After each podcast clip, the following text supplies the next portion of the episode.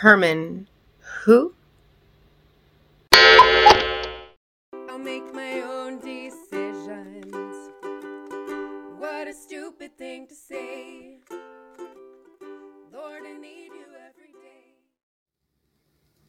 We all have our own interpretation of the Bible.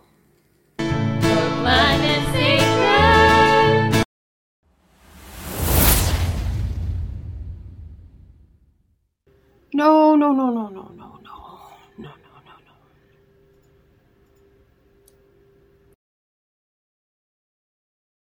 I know it's popular to make up our own interpretation of the Bible based on our experience. That's called eisegesis. Wikipedia says this Eisegesis is the process of interpreting text in such a way as to introduce one's own presuppositions, agendas, or biases. It's commonly referred to as reading into the text. It's like having a conversation with somebody and deciding what they actually mean about something instead of asking them what they actually mean about something. It's like reading the Chronicles of Narnia and deleting the White Witch because she's mean and we just don't want to talk about the White Witch. And so we're just going to pretend the White Witch doesn't exist. So we'll just read it without any references to her. The story won't make any sense if you delete all things regarding the White Witch even though it would be a lot more pleasant without her. Okay, you remember this from Langlet. Who, what, where, when, why, and how. These are important questions to ask when we are interpreting any sort of text. Okay, who? Who is the original audience?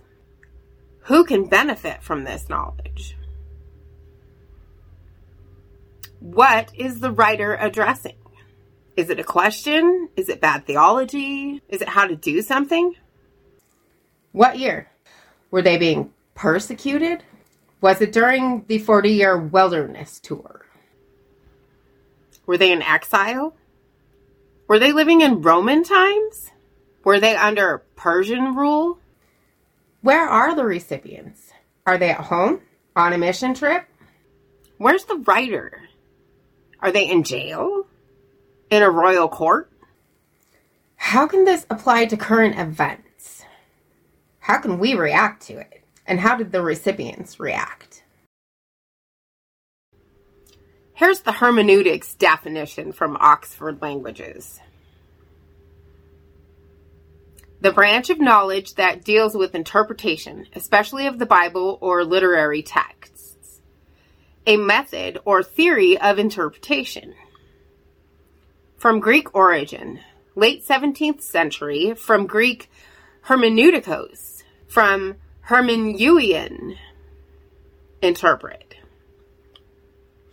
J. Dyer in International Encyclopedia of Education, the third edition, 2010, says this Hermeneutics refers to the theory and practice of interpretation, where interpretation involves an understanding that can be justified. It describes both a body of historically diverse methodologies for interpreting texts, objects, and concepts, and a theory of understanding. As such, it concerns making the unintelligible both intelligible and communicable. The history of hermeneutics stretches across epochs, methods, and all the disciplines in the humanities, social sciences, and even the natural sciences. Ultimately, hermeneutics is conceived as a theory of communication of information exchange developed from ancient theories of truth to 20th century theories of ontology and understanding. Now, there are four different types of hermeneutics when it comes to interpreting the Bible. First, we have literal interpretation. And that's not the common definition of literal, which actually means not literal. This is just the plain or obvious meaning. Moral interpretation. This reveals the morals and ethics behind it. Like the example of the yeast or false teaching of the Pharisees in Mark 8. Then there's the allegorical interpretation. Like the story of the Good Samaritan in Luke 10. And lastly, there's the anagogical interpretation. Those are the messianic prophecies that we read in the Bible. Super, super important that we never, ever just read one scripture. Cherry picking a single verse causes misuse and misinterpretation. And that's just confusing. There's way too much of that going on in the church nowadays. We can actually make the Bible say anything we want to by picking out one verse at a time. Context, context, context. Read what's before and what's after. And sometimes the whole chapter is what it takes to tell us what we're talking about. Oh. I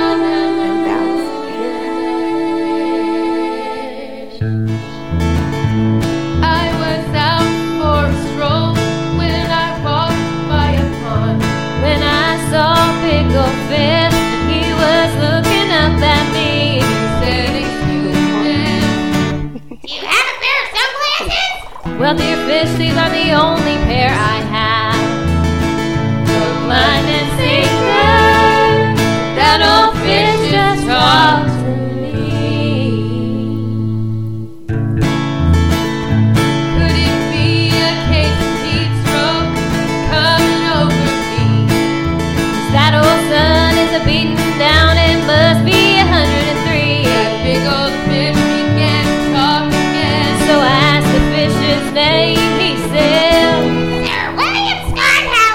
forget to hit the subscribe button, Would click the bell for right if I notifications on whenever there's a new video.